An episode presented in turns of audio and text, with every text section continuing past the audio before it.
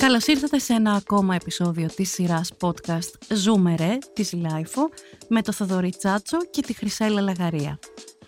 Τι κάνουμε όταν έρθουμε σε επαφή με ένα αυτιστικό άτομο; Ξέρουμε τι σημαίνει αυτισμός; Ξέρουμε πώς λειτουργεί ένα άτομο αυτιστικό στην καθημερινότητά του;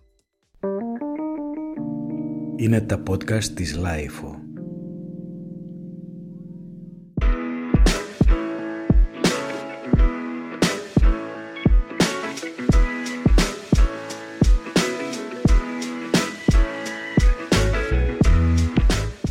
Εσύ έχεις α, συναναστραφεί αυτιστικά άτομα; Έχω συναναστραφεί ασ- α, αυτιστικά άτομα χωρίς να το ξέρω στην παιδική μου ηλικία στο σχολείο, στο δημοτικό που πήγαμε στο ΚΕΑΤ, στη σχολή τυφλών. Υπήρχαν κάποια άτομα που είχαν και αυτισμό, τότε δεν το ξέραμε. Οπότε στην πραγματικότητα όχι. Έτσι όπως θα έπρεπε να τα έχω συναναστραφεί και να ξέρω και να γνωρίζω και να κάνω πράγματα, όχι. Επειδή ο αυτισμός είναι ένα πεδίο για το οποίο ακούμε συχνά, ακούμε και λάθος εκφράσεις, το ακούμε και για τους λάθος λόγους, έχουμε μαζί μας σήμερα μια ειδικό επί του θέματος, μαζί με όλα τα άλλα στα οποία είναι Βιωματικά ειδικό. Αυτό πήγα να πω. Μην τρελαθούμε, δεν είμαι ειδικός. Βιωματικά ειδικό, θα το έλεγα μετά, έχετε απόλυτο δίκιο. Ωστόσο, την, ε, κάποιοι την αναγνωρίζετε ήδη, μαζί μας είναι η Κατερίνα Μαλακατέ, είναι συγγραφέας, είναι βιβλιοπόλησα, είναι μαμά δύο παιδιών, το ένα εκ των οποίων είναι παιδί αυτιστικό. Είναι μάνα ρέιβερ, όπως λέει στο facebook. Και είναι εδώ μαζί μας γιατί μ, μιλάει πάρα πολύ και πολύ ωραία και κατανοητά και μ, βιωματικά με την έννοια του ανθρώπου που ζει με έναν άνθρωπο αυτιστικό και θέλαμε να κάνουμε μια κουβέντα για να λύσουμε όλα αυτά τα λάθος πράγματα που ξέρουμε και που στην ουσία δεν ξέρουμε. Κατερίνα, ευχαριστούμε πάρα πολύ που είσαι μαζί μας σήμερα. Χαίρομαι πάρα πολύ που είμαι εδώ και με τις δυο σας, το ξέρετε. Το Και εμείς- και ξέρουμε. εμείς χαιρόμαστε. να πω ότι δεν είμαι ειδικός, είμαι απλά μάνα. Ναι, Να κα- το καμιά φορά διευκρινίσουμε. το, το μάνα έχει μια εξειδίκευση, θα μου επιτρέψετε να πω κι εγώ ως τυφλό άτομο, καμιά φορά το μάνα έχει και τις δικές του εξειδικεύσεις. Ε, Πρέπει βέβαια. να τις αναγνωρίζουμε κι αυτές. Κοίτα, υπάρχει εδώ κάτι, ότι μπορείς να μπερδέψεις και να νομίζεις πως ο αυτισμός του δικού σου του παιδιού είναι ο αυτισμός όλων. Μμμ. Σωστά. Δεν είναι όλοι οι ίδιοι. Το λένε πάρα πολύ αυτό οι γονείς των αυτιστικών παιδιών. Γιατί συμβαίνει αυτό, δηλαδή θέλω να πω ότι στην τυφλότητα κάποια πράγματα που υπάρχουν σαφώς διαφορές, αλλά ρε παιδί μου κάποια πράγματα είναι κάπως, κάπως ίδια. Υπάρχουν με, ένα- κάποια με, fix με έναν πράγματα. τρόπο, ναι. Τι συμβαίνει με τα αυτιστικά άτομα, γιατί ξέρω έναν αυτιστικό δεν σημαίνει ξέρω κι άλλους ας πούμε αυτιστικούς ανθρώπους. Για αρχή να πούμε πως δεν είμαστε όλοι αυτιστικοί. Για να διαγνωστείς ως αυτιστικός πρέπει να υπάρχουν συγκεκριμένα κριτήρια. Άρα δεν είμαστε όλοι αυτιστικοί. Το κλασικό που λέμε όλοι, έχω κι εγώ λίγο αυτισμό, ναι. γιατί θυμάμαι πέντε νούμερα να τα πω απ' έξω, ε. Έχω κι εγώ, ναι, έχω κι εγώ στοιχεία αυτισμού. Έχω Αχ, δει και εγώ το είμαι στο Rainman, φάσμα. ας πούμε. κάπως Ναι, ναι, έτσι. ναι. Αχ, και μόλις πεις ε, ο Γιάννη αυτιστικός, λες και εγώ στο φάσμα είμαι. Ναι, ναι. Αλλά αυτή η κουβέντα το φάσμα έχει σημασία. Γιατί το φάσμα είναι μεγάλο. Παρόλο που οι άνθρωποι που είναι μέσα στο φάσμα, που είναι αυτιστικοί δηλαδή, έχουν αυτά τα συγκεκριμένα χαρακτηριστικά και η διάγνωση πρέπει να μπει μόνο από ειδικό. Γίνεται και πολύ αυτοδιάγνωση στις μέρες μας, γιατί ακριβώς συμβαίνει αυτό που είπε ο Θοδωρής πριν. Δηλαδή, άτομα που δεν ξέραν ότι είναι στο φάσμα, που δεν ξέραν ότι είναι αυτιστικά στην ηλικία μας, τώρα πάνε και παίρνουν διάγνωση. Αλλά το φάσμα είναι μεγάλο. Και το φάσμα έχει τρία βασικά κομμάτια, το ένα, το δύο και το τρία, και μέσα σε αυτό υπάρχουν άνθρωποι που είναι μη λεκτικοί. Υπάρχουν άνθρωποι που έχουν και χαμηλή νοημοσύνη. Μμμ. Οι περισσότεροι αυτιστικοί έχουν μέτρια νοημοσύνη σαν όλους μας. Μμμ. Και υπάρχουν και πολύ υψηλής νοημοσύνης. Χαρισματικοί μέσα σε αυτό. Οπότε μέσα σε αυτό το πράγμα φανταστείτε ότι έχουν κοινά χαρακτηριστικά άνθρωποι που δεν μιλάνε και έχουν πολύ χαμηλό IQ και άνθρωποι οι οποίοι είναι στο υψηλότερο κομμάτι του IQ. Γι' αυτό δεν μπορείς να ξέρεις τον ένα. Όμως κάποια χαρακτηριστικά τους είναι κοινά. Δηλαδή, διαβάζει ο γιος μου το Γιατί χοροπηδώ, το οποίο είναι γραμμένο από ένα αυτιστικό μη λεκτικό. Και είναι γραμμένο και με αυτόν τον πίνακα, τον ειδικό που χρησιμοποιούν οι μη λεκτικοί αυτιστικοί. Άρα, είναι ένας άνθρωπος που ούτε καν γράφει όπως γράφουμε οι υπόλοιποι. Δεν το συζητάω όταν μιλάει. Κι όμως νιώθει πολύ κοντά σε αυτά που γράφει. Γιατί είναι τα κοινά χαρακτηριστικά του αυτισμού. Ο αυτισμός είναι αναπτυξιακή διαταραχή. Μεγαλώνει με διαφορετικό τρόπο εγκέφαλος. Να πούμε λίγο κάτι για αυτά τα κοινά χαρακτηριστικά, έτσι, αν γίνεται. Κοίτα, δεν είμαι ειδικός και δεν θα βάλω όλα τα κριτήρια διάγνωσης. Δεν θα κάνουμε τώρα το DSM. Έτσι, ναι, ούτε αυτό. ε, δεν, δεν μπορώ να διαγνώσω κάποιον, έτσι. Αλλά υπάρχουν κάποια βασικά χαρακτηριστικά. Τα πρώτα είναι τα κοινωνικά θέματα. Το αυτιστικό μυαλό δεν μπορεί να πάρει τα κοινωνικά σήματα όπως τα λαμβάνουμε εμείς. Εμείς όταν είμαστε μικροί αρχίζουμε και μαθαίνουμε μιμητικά από τους γονείς μας, από τα άλλα παιδιά, τι είναι σωστό κοινωνικά να κάνεις. Ο αυτιστικός δεν μπορεί να το καταφέρει αυτό. Και πρέπει να το μάθει συνειδητά μετά. Κάνοντας σενάρια με τον ψυχολόγο ή τον ψυχολόγο ή αργότερα όταν λειτουργεί το συνειδητό κομμάτι του εγκεφάλου του. Δεν καταλαβαίνεις στην πρώτη δημοτικού ότι πρέπει να μιλήσει στον πληθυντικό στη δασκάλα. Παρόλο που όλα τα παιδάκια μιλάνε στον πληθυντικό. Δεν καταλαβαίνει ότι πρέπει να σηκώσει το χέρι του, πρέπει να μιλήσει και να μην σε διακόψει.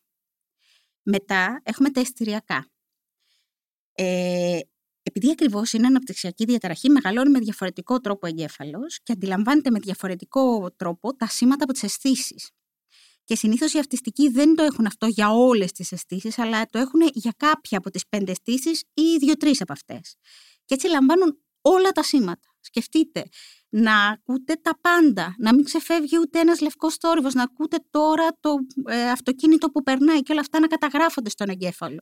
Να καταγράφεται και η παραμικρή οπτική λεπτομέρεια. Γι' αυτό έχουμε τους αυτιστικούς που κάνουν αυτές τις φοβερές ζωγραφιές. Γιατί καταγράφουν και την παραμικρή πάντα. λεπτομέρεια του τοπίου, Ή να καταγράφεις την παραμικρή γεύση, την παραμικρή αλλαγή της υφής, την παραμικρή αίσθηση ακόμα και του υφάσματος που αυτή τη στιγμή κάθεται πάνω στα πόδια μας, της φούστας μου. Οπότε όλο αυτό κάποια στιγμή τον μπλοκάρει τον εγκέφαλο και κρασάρει. Ακούγεται λογικό. Ναι. Και το τρίτο είναι αυτό που ονομάζουμε ειδικά ενδιαφέροντα και παλιότερα τα λέγανε μονές. Έχουμε δηλαδή ειδικό ενδιαφέρον για κάτι και όταν ο αυτιστικός έχει ειδικό ενδιαφέρον για κάτι και είναι τα αυτοκίνητα, το διάστημα, οι δεινόσαυροι, ο Χάρι Πότερ, οτιδήποτε μπορεί να είναι το ειδικό ενδιαφέρον, τότε μαθαίνει τα πάντα και σε βάθος γι' αυτό και επειδή είπαμε δεν παίρνει καλά τα κοινωνικά σήματα, μπορεί να αρχίσει να σου μιλάει γι' αυτό με μεγάλη λεπτομέρεια και να μην σου δίνει καμία σημασία. Αν πεινάει, αν του λες αν διψάει, αν του λες πήγαινε κοιμήσου, αυτός θέλει να μιλήσει γι' αυτό. Είναι κάτι σαν τον άτυπο του Netflix. ναι. Ο, ο άτυπος του Netflix, λοιπόν, το Atypical, είναι ο από τις πιο χαρακτηριστικές σειρές. Δηλαδή, δεν έχω δει καλύτερη απεικόνηση ως τώρα. Mm-hmm. Εμείς τον αγαπήσαμε πάρα πολύ. Μας άρεσε πολύ. Μας άρεσε εμένα μου άρεσε, δεν ξέρω αν το είχατε δει τότε, το η λέξη που δεν λες που είχε γίνει στα ελληνικά. Και αυτό νομίζω ότι είχε συμπαθητικά στοιχεία. Αυτό δεν το έχω δει. Ναι, το έχω ναι, και εγώ το έχω δει. Δεν ξέρω να κρίνω πόσο μέσα πέφτει. Είναι ένα, με έναν πιτσιρικά πολύ, πολύ μικρότερος από τον. Κυρίως ασχολείται με το πώς η οικογένεια βέβαια το διαχειρίζεται. Ναι, Ήταν και για ελληνικά σωστά δεδομένα, κάνει. επειδή είναι διασκευή, δεν είναι δικιά μας σε πρωτότυπο. Είναι νομίζω σενάριο. Ισραηλινή διασκευή. Είχε πολύ καλά στοιχεία, αλλά κόπηκε γρήγορα. Πρέπει να το δω. Να πρέπει το να το δεις. δεις Ναι, και πρέπει να, να- το εντοπίσεις να μας πεις πώς σου φαίνεται. Ας πούμε, η πιο. η ταινία που σου έρχεται πρώτη στο μυαλό είναι ο άνθρωπος της βροχής. Ναι. Όλοι αυτό, από εκεί ναι. πρώτο ακούσαμε εμείς. Εγώ ως έφηβη δηλαδή, από εκεί νομίζω πρώτο άκουσα. Αλλά ο άνθρωπος της ζωής έχει ένα ιδιότυπο. τη βροχής έχει ένα ιδιότυπο αυτισμό. Είναι σαβάν. Μμμ. Ναι. Δηλαδή, ενώ δεν μπορεί να λειτουργήσει καθόλου στην καθημερινότητα, ξέρει τα πάντα, είναι σε ένα ιδιαίτερο κομμάτι μόνο. Δεν είναι όλοι αυτιστικοί έτσι. Δηλαδή, κάποιοι λειτουργούν καλύτερα στην καθημερινότητα και κάποιοι λιγότερο. Πάντως, σίγουρα έχουν προβλήματα οι περισσότεροι επιτελεστική λειτουργία, δηλαδή να ξεκινήσουν να κάνουν κάτι.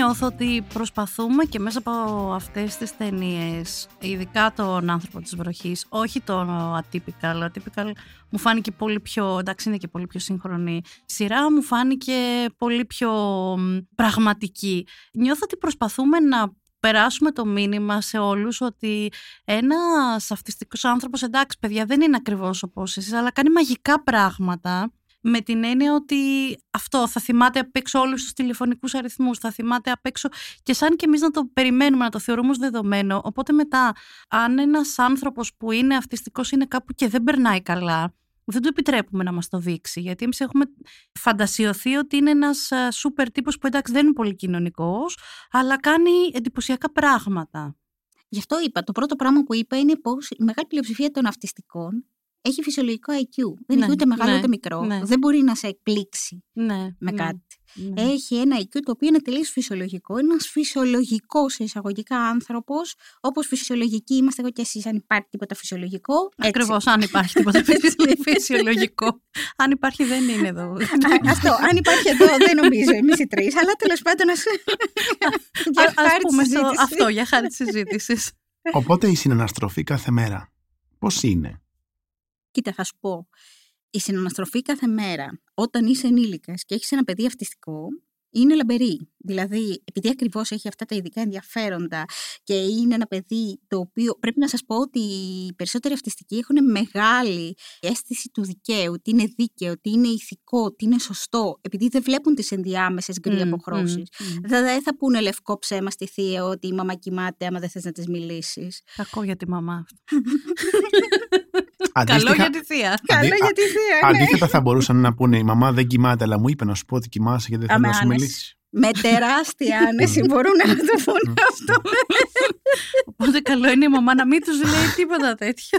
Λοιπόν, επειδή λοιπόν έχουν αυτή την αίσθηση δικαίου και έχουν και αυτό το, το ειδικό ενδιαφέρον γι' αυτό και μπορεί κάποιος να κάνει αυτές τις φοβερές ζωγραφιές, να γράφει τις φοβερές ιστορίες, να σου πει τα πάντα για το διάστημα, την εξέλιξη, τη βιολογία, δεν ξέρω εγώ τι.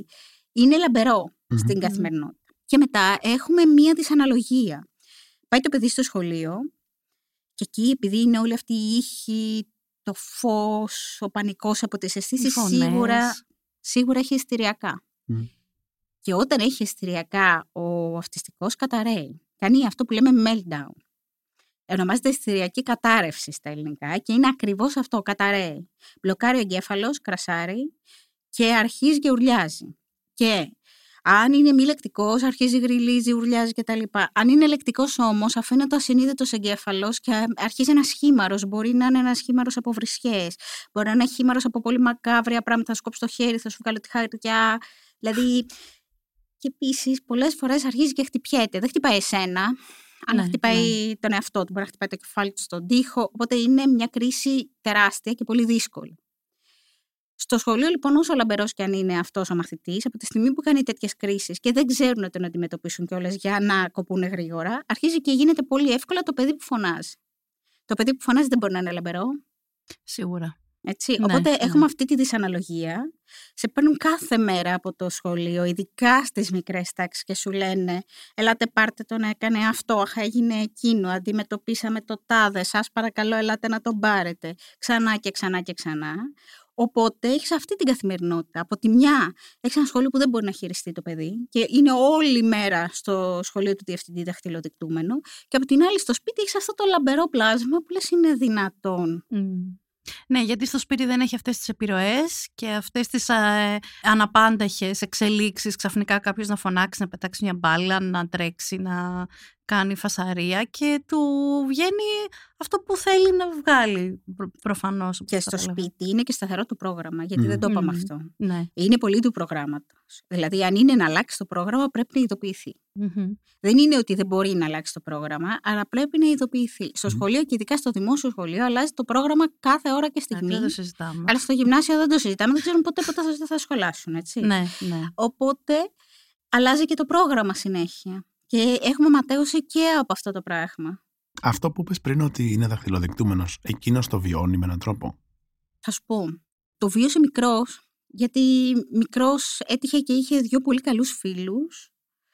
Καλή ώρα ο ένας είχε πρόβλημα όρασης και ο άλλος απλά έκανε παρέα με τα δύο παιδιά, το ένα που ήταν αυτιστικό και το άλλο που είχε πρόβλημα όρασης, γιατί αγαπούσαν όλο αυτό, τα αστέρια, την εξέλιξη, αυτό έκαναν γύρω-γύρω.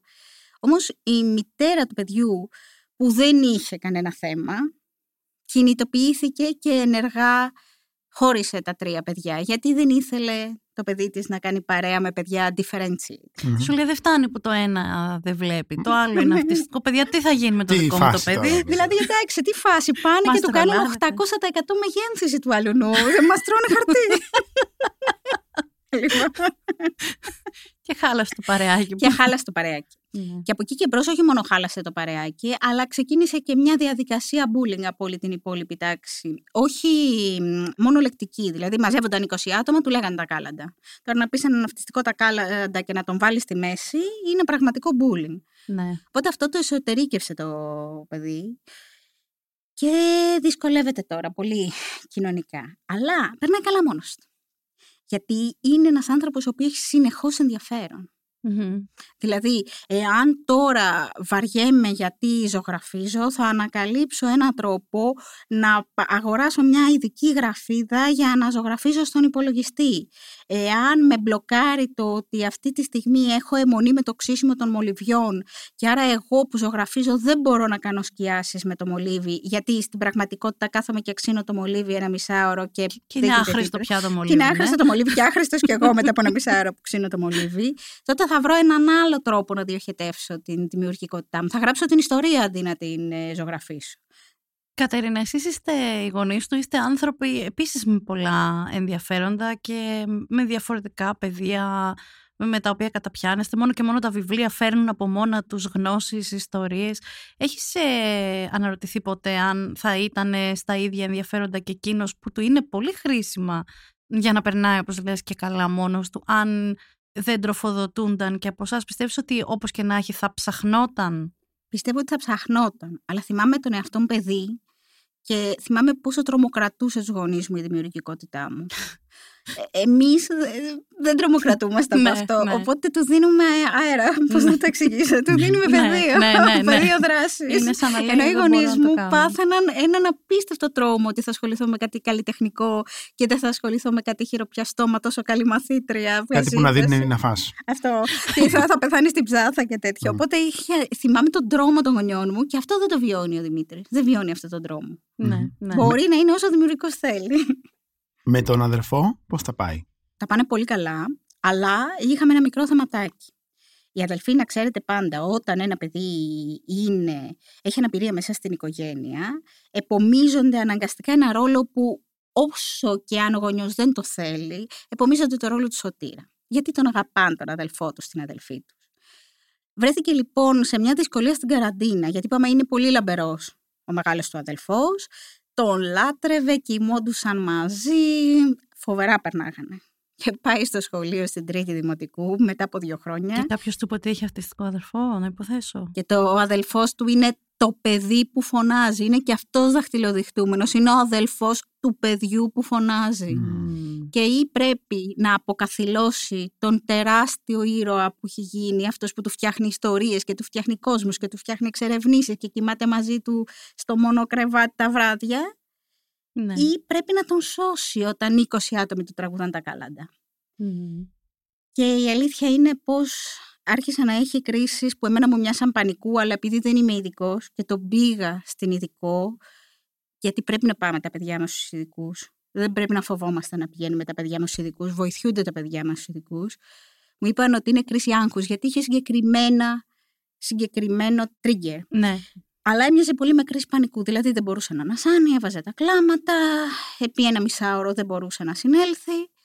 Οπότε κάναμε και εκεί εργοθεραπεία, ψυχοθεραπεία και βοήθησε πολύ αυτό και βοήθησε και πάρα πολύ το ότι πια δεν είναι στο ίδιο σχολείο.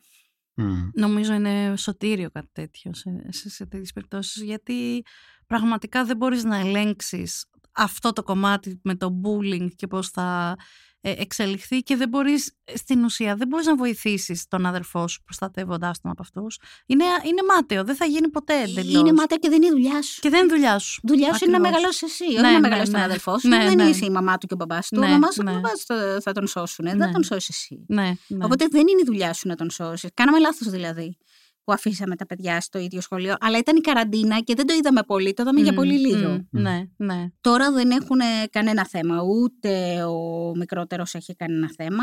Μεταξύ τους τα πάνε καλά.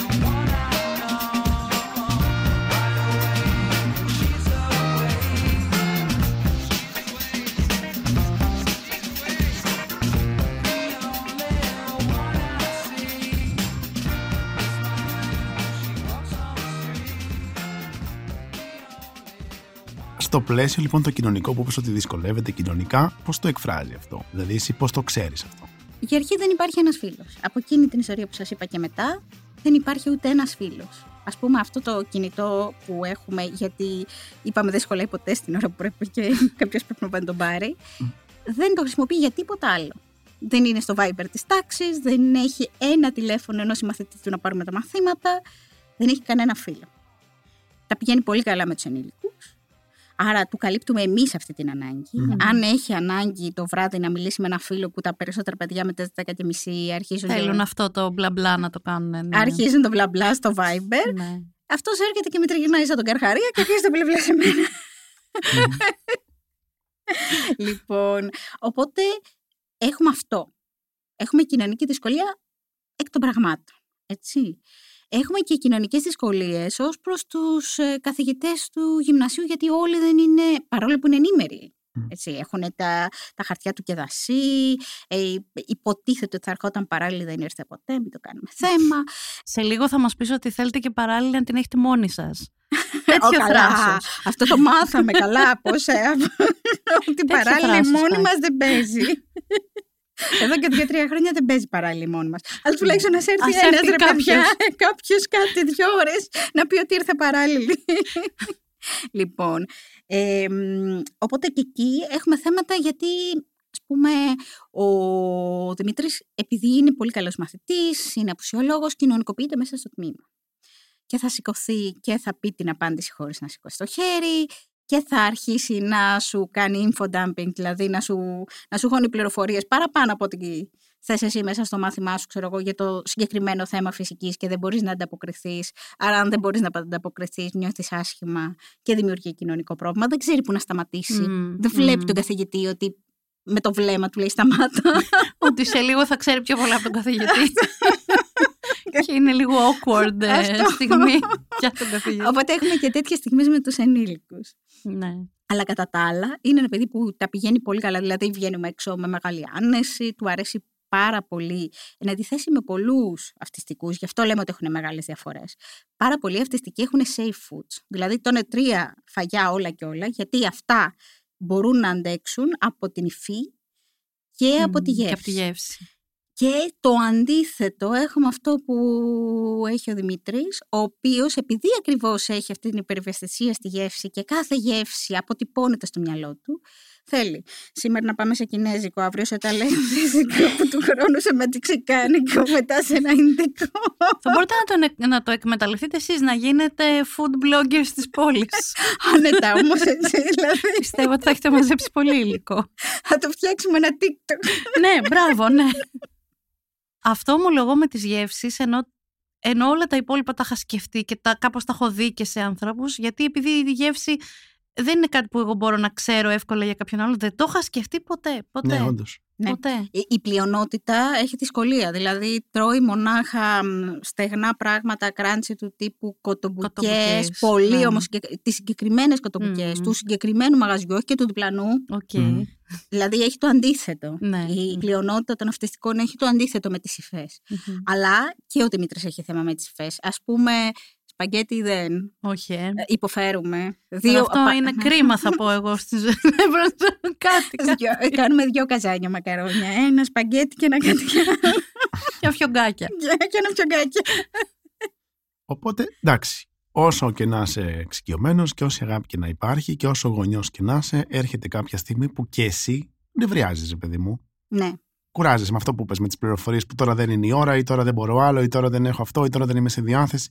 Πώς το διαχειρίζεσαι αυτό; Κοίτα, το βασικό δεν είναι εκεί, γιατί εκεί επειδή ακριβώς θέλει περισσότερο να μιλάει από ότι μπορείς, να, απαντάς. Μμ. μπορείς εσύ να αποσυνδεθείς. Μμ. Μμμ, Για να μην αυτό, ακούς. αυτό, ναι. Και επειδή πιθανότητα έχεις ξανακούσει την πληροφορία πριν, δεν έχει και πολύ σημασία. Μπορείς και να- εύκολα να παρακολουθήσεις όταν ξανά συνδεθείς. Αυτό Ναι. είναι το θέμα στο meltdown. Μμ. Γιατί έχεις ένα παιδί που φωνάζει, που ουρλιάζει, που είναι σε κατάσταση πανικού και μερικές φορές ουρλιάζει και φωνάζει σε σένα, ενώ εσύ δεν έχεις κάνει απολύτως τίποτα. Ναι. Μμμ. Έτσι, γιατί εκεί είπαμε έχει μπλοκάρει ο εγκέφαλος. Μμμ. Και στην αρχή, αλλά και ειδικά αν δεν αποδέχεσαι τη διάγνωση. Γι' αυτό λέμε ότι είναι τόσο σημαντικό να αποδεχτούν οι γονείς τη διάγνωση του παιδιού τους. Λες είναι ένα παιδί που δεν έχει όρια. Έχω ένα παιδί που δεν έχει όρια. Έχω ένα παιδί που δεν έχει σεβασμό. Έχω ένα παιδί που δεν είναι ευγενές. Μα πώς είναι; Το δικό μου το παιδί είναι έτσι. Και αρχίζεις και φωνάζεις κι εσύ. Και λες, σταμάτα, τι σου έκανα; Εγώ σου συμπεριφέρομαι πάντα με τον καλύτερο τρόπο. Μας έχεις ακούσει ποτέ να φωνάζουμε σε αυτό το σπίτι. Και αρχίζεις και ουρλιάζεις κι εσύ. Έχεις ακούσει ποτέ εμάς να φωνάζουμε σε αυτό το σπίτι; και το φωνάζεις. και το φωνάζεις. και γίνεται πεδίο μάχη. Ναι. Μμμ. Μόλις συνειδητοποιήσεις πως αυτό που γίνεται εκείνη την ώρα δεν σε αφορά και αφορά μόνο τον άνθρωπο που το παθαίνει, αυτόν που έχει μπλοκάρει, τότε είσαι εκεί. Δηλαδή, δεν φωνάζεις, δεν ουρλιάζεις, φροντίζεις να είναι περιορισμένο σε ένα χώρο, γιατί ας πούμε αν είναι στο σχολείο και είναι στο δεύτερο όροφο, είναι πολύ επικίνδυνο να βγει στο μπαλκόνι του σχολείου, στο διάδρομο. Μμμ. Φροντίζεις λοιπόν να είναι περιορισμένο σε ένα χώρο στο σπίτι μας, στο δωμάτιό του, όπου ξέρεις, όπου τα πάντα είναι ελεγχόμενα και δεν θα χτυπήσει. Και είσαι εκεί. Τίποτα άλλο δεν μπορείς να κάνεις. Για αρχή είσαι εκεί και όταν καταλαγιάζει η κρίση και οι φωνές, που καταλαγιάζουν πολύ πιο εύκολα. Όταν δεν ουρλιάζεις κι εσύ και δεν φωνάζεις κι εσύ και δεν του λες, Μα έχεις άδικο. Δεν ισχύει αυτό που λες, δεν το κάναμε. Και μετά είσαι εκεί όσο αντέχει το άγγιγμα. Γιατί πρέπει να πούμε ότι το άγγιγμα είναι πολύ ιδιαίτερο στους Μμμ. αυτιστικούς. Μμμ. Η συμβουλή που δίνουν οι ειδικοί, ακόμα και σε εμάς τους γονείς, είναι σφιχτή αγκαλιά από πίσω κάτω από τις μασχάλες. Μμμ. Για να μην έχουμε επαφή με τίποτα που είναι πολύ ευαίσθητο. Το πρόσωπο, τα, Ναι, χέρια, Μμ. όπου η αφή δηλαδή μπορεί να κάνει μεγαλύτερη έκρηξη αισθηριακή. Μμ. Μμ. Οπότε αγκαλιά τέτοια εάν θέλει. Γιατί μπορεί να μην, Να μην θέλει. θέλει. Μπορεί να θέλει να κουκουλωθεί με την κουβέρτα και να μην θέλει να κάνει τίποτα άλλο. Και πρέπει εσύ να το αποδεχτείς αυτό. Τώρα εδώ νομίζω πως αυτό που συμβαίνει είναι ότι πρέπει να αποδεχτείς αυτό που συμβαίνει στον άνθρωπό σου που έχει αναπηρία. Αυτό συμβαίνει στην πραγματικότητα. Αλλά επειδή είναι αόρατη η αναπηρία στον αυτισμό, πολλές φορές είναι πολύ πιο δύσκολο. Ναι, γιατί για παράδειγμα είναι δύσκολη, φαντάζομαι μια συνθήκη όπου εσείς είστε κάπου, ξέρω εγώ, σε κάποιο μαγαζί, σε κάποιο μέρος και είναι όλα ήσυχα και πουθενά στο μέτωπο του Δημήτρη, για παράδειγμα, δεν λέει είμαι αυτιστικός, αλλά κάτι μπορεί να πυροδοτήσει μια αντίδραση και ξαφνικά αυτός που είναι άτομο που, είναι, που έχει αόρατη αναπηρία, ξαφνικά μετατρέπεται σε κάτι άλλο και εκεί κανένας δεν είναι διατεθειμένος να το καταλάβει. Και όσο ήταν μικρότερος, αυτό ήταν δυσκολότερο γιατί δεν μπορούσαμε να συνεννοηθούμε. Τώρα ο Ναι. Δημήτρης ξέρει πλήρως τι του συμβαίνει, έχει διαβάσει για τον αυτισμό πάρα πολύ. Πολύ σημαντικό αυτό. Αυτό θα ήταν το επόμενο που θα σε Η έρωτα. αυτογνωσία Εκείνος τι- δηλαδή Μμμ. είναι πολύ σημαντική γιατί ξέρει. Σου λέει εγώ με το που θα τελειώσει η ώρα στο σχολείο τα 45 λεπτά θα βγω σφαίρα και θα πάω στο τετραγωνάκι που έχω εντοπίσει ότι είναι εξαιρετικό για να αποφορτίζω, θα πάρω το πράσινο μου μανταλάκι και θα κάνω γύρω γύρω 5 λεπτά και αποφορτίζει συνειδητά. Οπότε βγαίνοντας έξω, έχει το μανταλάκι του, έχει ήδη την, την δηλαδή ξέρει ασφάλειά του, τι- τη, ρε παιδί μου, την καβάτζα του, την έχει φροντίσει από πριν και ξέρει τι Αυτό. να κάνει. Οπότε τώρα δεν έχουμε τίποτα τέτοιο. Πάμε Μμμ. στα διάφορα εστιατόρια που λέγαμε με όλες τις γεύσεις της γης, κανένα πρόβλημα. Παλαιότερα όμως θα μπορούσε να συμβεί οπουδήποτε. Μμμ. Και εκεί είναι η γνωστή Κάρεν του σούπερ μάρκετ που θα έρθει και θα σου πει δεν έχει όρια το παιδί σου, η Ναι. δασκάλα της πρώτης δημοτικού που θα σου πει εγώ θα στο στρώσω. Και αυτά πονάνε τον γονιό. Τι Μμ. να στρώσεις. Ναι, Αλλά ναι, τι να κάνεις. Ναι. Να κάτσει να εξηγείς βήμα προς βήμα τη διάγνωση του παιδιού σου. Ναι, φαντάζομαι δεν είναι και κάτι που θέλει και αντέχει και στην τελική κάποιος μπορεί να νιώθει και το αίσθημα περί δικαίου ότι παιδιά δεν γίνεται εγώ να πρέπει να εξηγώ συνέχεια τι συμβαίνει, γιατί συμβαίνει. Δεν μπορείτε μια φορά εσείς να μην έχετε την αποψάρα σας και να τη λέτε όπου σταθείτε και όπου βρεθείτε, όπου βρείτε έναν άνθρωπο που σας φαίνεται πιο ευάλωτος εκείνη την ώρα. Γιατί ο γονιός που του συμβαίνει αυτό εκείνη την ώρα είναι ευάλωτος. Να σου πω κάτι, νομίζω πως αυτό ισχύει γενικά για όλη την αναπηρία. Βέβαια, βέβαια, βέβαια. Ισχύει γενικά για όλη την αναπηρία και δεν έχει να κάνει μόνο με τον αυτισμό, ούτε μόνο με την αόρατη Ξε, αναπηρία. ξεκάθαρα όχι. Δηλαδή, Ξεκάθαρα αν δω εγώ εσένα στο δρόμο και έρθω και σε ρωτήσω που το έπαθες, Ναι. παραβιάζω την ιδιωτικότητά σου. Ναι, δεν είναι καμία ναι, δουλειά. ναι. Άλλο να είμαστε φίλες και να μου πεις Και να τι έγινε. προκύψει από μια κουβέντα. Και να προκύψει φυσικά. από, καμιά, από μια κουβέντα και να είναι ανάγκη να το πεις εσύ. Αλλά να έρθω γιατί περνάς στο φανάρι, τότε το- με τον ίδιο τρόπο το Ναι, παραβιάζεις. όπως το ίδιο και να πεις γιατί πας, γιατί είσαι μόνος σου, πού πας. Αυτό. όλα αυτά. Ναι. Δεν είχες κανέναν να σε φροντίσει, ρε Δεν παιδί μου, είχες να σε κανέναν, προσέξει έτσι ναι, στον ναι, ναι. δρόμο μόνος σου, τυφλός άνθρωπος. Εδώ εμείς και δεν μπορούμε. Αυτό. Εσύ;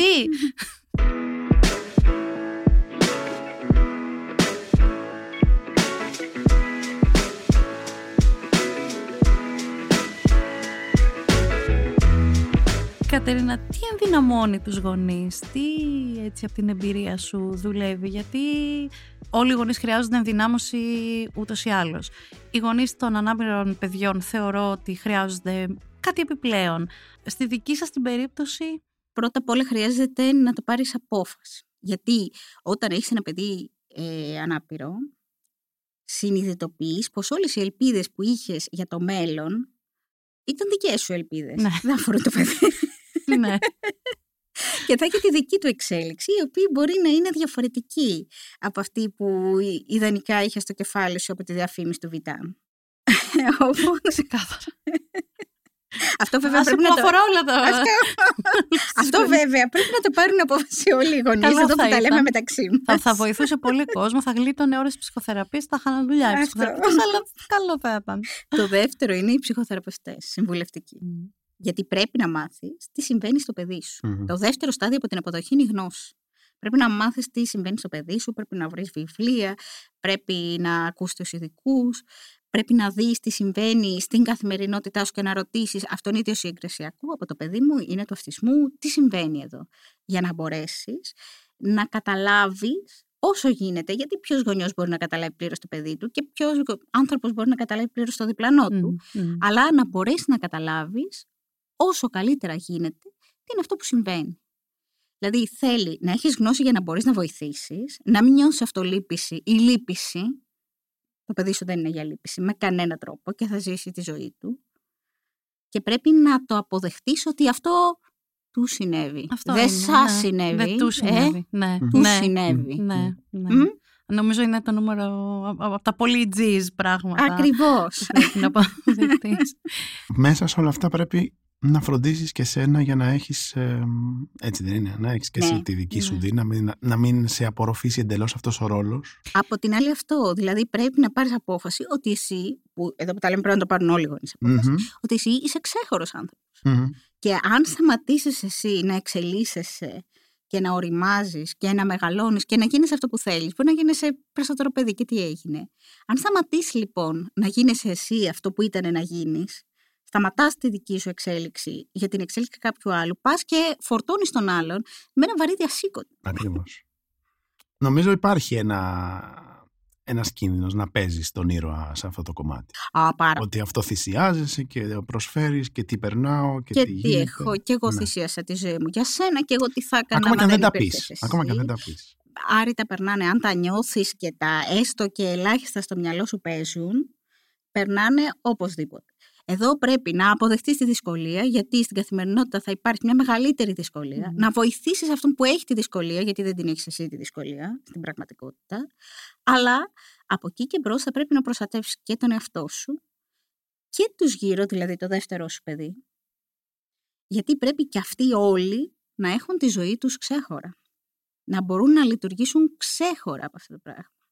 Ε, Θοδωρή, δεν ξέρω εσύ αν το έχεις αυτό σαν εικόνα, αλλά γενικώ εμείς οι πιο μ, του χαλκού τέλος πάντων. Ναι, που λέω. Θα πεις στην ηλικία μας, το Γενιές. βλέπω, σταμάτα. όχι, όχι, δεν τη λέω. Για Ο πες Θοδωρή- εγώ ως Ο μικρότερος θα Θοδωρή σας είναι απαντήσω. μικρότερος, γι' αυτό ρωτάω αυτόν. Μμμ. Έχω σχέδιο.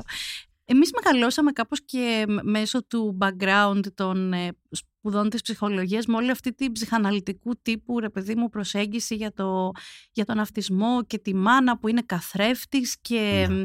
και εί- είχα από τότε την αίσθηση και την πολύ μεγάλη αντίθεση ότι όλο αυτό γεμίζει τις γυναίκες με χιλιάδες ενοχές και χιλιάδες προσδοκίες από όλους τους υπόλοιπους και τελικά ότι όλο αυτό κάπως πάλι καταλήγει στις γυναίκες που είναι οι μανάδες και κάπως αν δεν Ε. φταίνουν έχουν τουλάχιστον τη- την πιο βαριά ευθύνη από όλους και αν τα κάνουν όλα καλά κάτι μπορεί να αλλάξει. Εσύ αυτά τα θυμάσαι καθόλου; Ναι, και τα θυμάμαι. Εντάξει, εγώ και δεν ασκώ στη δουλειά μου ψυχαναλυτική προσέγγιση. Δεν θα τα βάλουμε τώρα με τους φροηδιστέ, αλλά γενικά Όχι, νομίζω εγώ θέλω ότι να το πω, όλοι, ήταν όλοι οι πολύ φροηδιστές- μεγάλη μου αντίθεση αυτή με τους ψυχαναλυτές. Νομίζω οι απαρχές όλης της φροηδικής θεωρίας είχαν αρκετά θέματα περί το πώς βλέπουν τις γυναίκες και το τι τους φορτώνουν και τι τους προσάπτουν. Αλλά τέλος πάντων, αυτό είναι μια άλλη ιστορία. Σίγουρα έχει η μάνα ως μάνα μεγάλη ευθύνη σε, Η μάνα αυτό το, κουράγιο. σε αυτή τη θεωρία τέλος πάντων και σε αυτό το κομμάτι του αυτισμού. για πολλά χρόνια θεωρούταν πως έφταιγε για τον αυτισμό η λεγόμενη κρύα μητέρα. Μμμ. Η μητέρα Αυτό πάγος. ακριβώς. Αυτό. Αυτό Ότι ακριβώς. εσύ δεν έδινες αγάπη στο παιδί σου, γι' αυτό δεν ήθελε να σε ακουμπήσει και να σε αγκαλιάσει και να σε χαϊδέψει. Ενώ το αντίθετο συμβαίνει, ο αυτιστικός δεν λαμβάνει τα κοινωνικά σήματα, δεν μπορεί πολύ εύκολα να δει τους γύρω, αλλά στην πραγματικότητα τη μητέρα του, τον πατέρα του, τον αδελφό του, εσένα που σε αγαπάει, σε περικλεί στο εγώ του σιγά σιγά. Ναι. Και όταν Μμ. σε περικλείει στο εγώ του, τότε και μπορεί και να σε αγκαλιάσει και να σε φιλήσει. Δηλαδή δεν ισχύει όλο αυτό το πράγμα. Εκεί ήθελα να φτάσουμε. Γενικά Και- είναι ένα και- πολύ ψυχοφθόρο πικρό πράγμα και άγωνο τελικά να καταλήγει ο γονιός να αναλώνεται στο τι έφτεξε και έγινε όλο αυτό το πράγμα νομίζω. Το ακούω συνέχεια. Βέβαια, εδώ πια οι μελέτες είναι ξεκάθαρες. Δεν έχει βρεθεί το γονίδιο. Ναι, Μμ. Αλλά είναι ξεκάθαρο πως είναι βαριά κληρονομικό. ναι. Κάποια γονίδια συνδυάστηκαν. Ναι. Και βγήκε. Ναι, και πάει και φαντάζομαι όμως και πολλές γενιές πίσω. Δεν μπορείς να βρεις ότι δεν είναι Το απαραίτητο και από- από την προηγούμενη γενιά, και ότι είναι από και- σένα σώνει και καλά. Ναι, και επίσης όλο κάποιον έχει στο νου σου που Που έμεινα, δια... έμεινε λίγο. που Ναι. έμεινα διάγνωστος Έμενε όμως. λίγο. φ- Φαινόταν τώρα που τον ξαναθυμάσαι, θα μπορούσε να είναι. Γιατί μην ξεχνάμε ότι πριν το 80 η λεκτική αυτιστική, αυτοί που μετά ονομάστηκαν Asperger και τώρα δεν τους λέμε πια, αλλά είναι Βέβαια. επίπεδο 1 μες στο φάσμα, δεν ε, ήταν ε, διαγνωσμένοι ως αυτιστικοί, αλλά ήταν διαγνωσμένοι ως οριακές προσωπικότητες. Ναι, Μμμ. Έτσι, ναι. Μην ξεχνάμε ότι είναι πρόσφατο το ότι η λεκτική αυτιστική είναι εντός του φάσματος. Που έγινε πραγματικά η σωστή διάγνωση και μπήκαν τα πράγματα στις Ναι, σωστές τους ακριβώς, διαστάσεις, έτσι. ακριβώς, ακριβώς. Είχαμε συνηθίσει να τους λέμε ως Asperger, κάποιους απλώς τους λέγαμε παράξενους, ε, αντικοινωνικούς. ε, Ναι, Και ίδια. τώρα να μπει στον κόπο να διαγνώσει νεκρούς, Ναι. τον Δεν έχει πατέρα μου, κανένα τη μάνα μου, νόημα. τη γιαγιά μου, δεν έχει νόημα. Σίγουρα έτσι. φαντάζομαι είναι ένα πρώιμο στάδιο του οποιοδήποτε πένθους ενός γονιού που γεννά ένα παιδί με αναπηρία ορατή. Αόρατη, από την άλλη, νομίζω ότι η ενέργεια που καταναλώνεται στο να ασχοληθούμε με το ποιος έφτεξε είναι πιο γόνιμο όταν αρχίσει να καταναλώνεται σε αυτό που είπες. Να πάρουμε την απόφαση, να αποδεχτούμε και μετά να αρχίσουμε να μάθουμε τι, τι συμβαίνει και τι, τι λειτουργεί και τι όχι. Κοίτα, εγώ πιστεύω ότι το στάδιο του πένθους πρέπει να το περάσουμε. Ναι, Και ως- βέβαια. Δηλαδή Μα και, δεν και υπάρχει εγώ επιλογής ως σε αυτό, έτσι κι διαβητική το πέρασα. Δηλαδή δεν μπορώ να σου πω ότι η πρώτη φορά που μου είπαν να κάνω πέντε ναι την ημέρα στην κοιλιά μου δεν έκλαιγα για μια εβδομάδα. Και δεν γίνεται να μην το Μα περάσει. δεν, γι- το αυτό δεν πένθος. γίνεται, δεν υπάρχει πρέπει να το περάσουμε. Δεν γίνεται να μην το περάσει. Εκ ο των γονιός. πραγμάτων, όταν σου λένε ότι το παιδί σου είναι αυτιστικό, κάτι γκρεμίζεται μέσα σου, γιατί είναι μια αναπηρία όρατη και ίσως δεν την είχες δει και καιρός. Μμμ. Αλλά στη δική μας περίπτωση, επειδή ο Δημήτρης τυχαίνει και είναι πολύ υψηλά λεκτικός, είναι στο 4% του ανθρώπινου πληθυσμού της γης. Ε, Wow. Ακούγεται ρε παιδί μου. ναι, αλλά πρέπει να σου πω ότι στην επιτελεστική λειτουργία είμαστε κάπως πιο χαμηλά από το κατώτατο όριο. Έχουμε Εντάξει, αυτό, έχουμε αυτή- ένα balance. Έχουμε αυτό το χάσμα. λοιπόν. Ναι. Επειδή λοιπόν ήταν πολύ υψηλά λεκτικός, δεν μπορούσα να μπει διάγνωση. Τον πήγαμε στα τέσσερα. Μας είπαν αν αυτό το παιδί έχει αυτισμό, έχω κι εγώ, ο αναπτυξιολόγος. Τον πήγαμε στα πέντε. Συγγνώμη, συγγνώμη. Ο αναπτυξιολόγος είπε: Έχω κι εγώ. είπε ναι, είπε αν αυτό το παιδί είναι αυτιστικό. Α, αν είμαι αυτό και- το παιδί είμαι κι εγώ. Ναι, ναι, είπε ναι. κι εγώ, είπε. Οκ. Το Μήπως πήγαμε είσαι στα και δεν- πέντε. λέει, Ίσως το κοινωνικό κομμάτι, ίσως επειδή κοιτάει τη λάμπα πάνω, δεν έμπαινε στον κύκλο. Πια στα έξι, όταν πήγε στο σχολείο, πήρε διάγνωση από το Ασκληπείο, από το παιδοψυχίατρο. Σε ένα βαθμό, επειδή ήταν τόσα χρόνια που βλέπαμε ότι κάτι συμβαίνει, αλλά δεν έμπαινε διάγνωση και δεν υπήρχε κάποιος ειδικός να μας καθοδηγήσει, νιώσαμε και ανακούφιση, γιατί μπορούμε να βοηθήσουμε το παιδί μας. Επιτέλους. Ναι, ναι, νομίζω τελικά είναι ανακουφιστικό όσο και αν αυτό περιλαμβάνει αυτό το, τα στάδια του πένθους που λες. Ένα στάδιο πένθους, Ένα, ναι. είναι απαραίτητο, Ναι, ναι. πιστεύω. Ναι. Για να μπορέσει μετά να λειτουργήσει. Ακριβώς. Να, να επανέλθεις. Και το δικαιούσε κιόλας. Δηλαδή δεν το θεωρώ κακό εγώ αυτό. Συμφωνώ.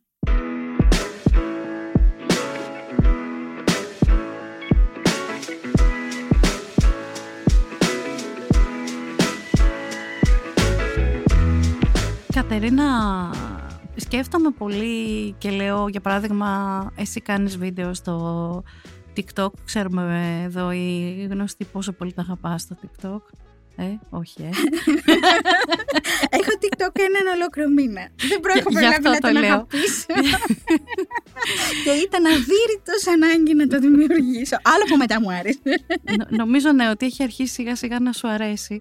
Γενικά κάνεις βίντεο στα οποία μιλάς πολύ για τον αυτισμό και με τρόπο έτσι πολύ σαφή και κατανοητό και γενικά είσαι στην πλευρά τη δική μας που λέω εγώ των ανθρώπων που μιλάνε ανοιχτά για την αναπηρία. Τι άλλο μπορούμε να κάνουμε για να αρχίσουν να φτιάχνουν τα πράγματα; Μπορούμε να κάνουμε, μπορεί να μπορούμε. Αλλά αναρωτιέμαι τι άλλο πρέπει να κάνουμε πια μάλλον; Είναι η σωστή ε, ερώτηση. Εγώ πιστεύω πως αυτός είναι ο δρόμος. Ένα ορατότητα, να μπορούμε να βλέπουμε τους ανάπηρους, να μπορούμε να τους αναγνωρίσουμε, να μην τους λυπόμαστε, να τους βοηθάμε. Άρα, επειδή ο αυτισμός είναι και αόρατη αναπηρία, να μάθεις κάτι γι' αυτό και να μπορέσεις να τον βοηθήσεις τον άλλον που έχεις απέναντί σου. Δηλαδή, θεωρώ, γι' αυτό κάνω και τα βιντεάκια, να πω την αμαρτία μου.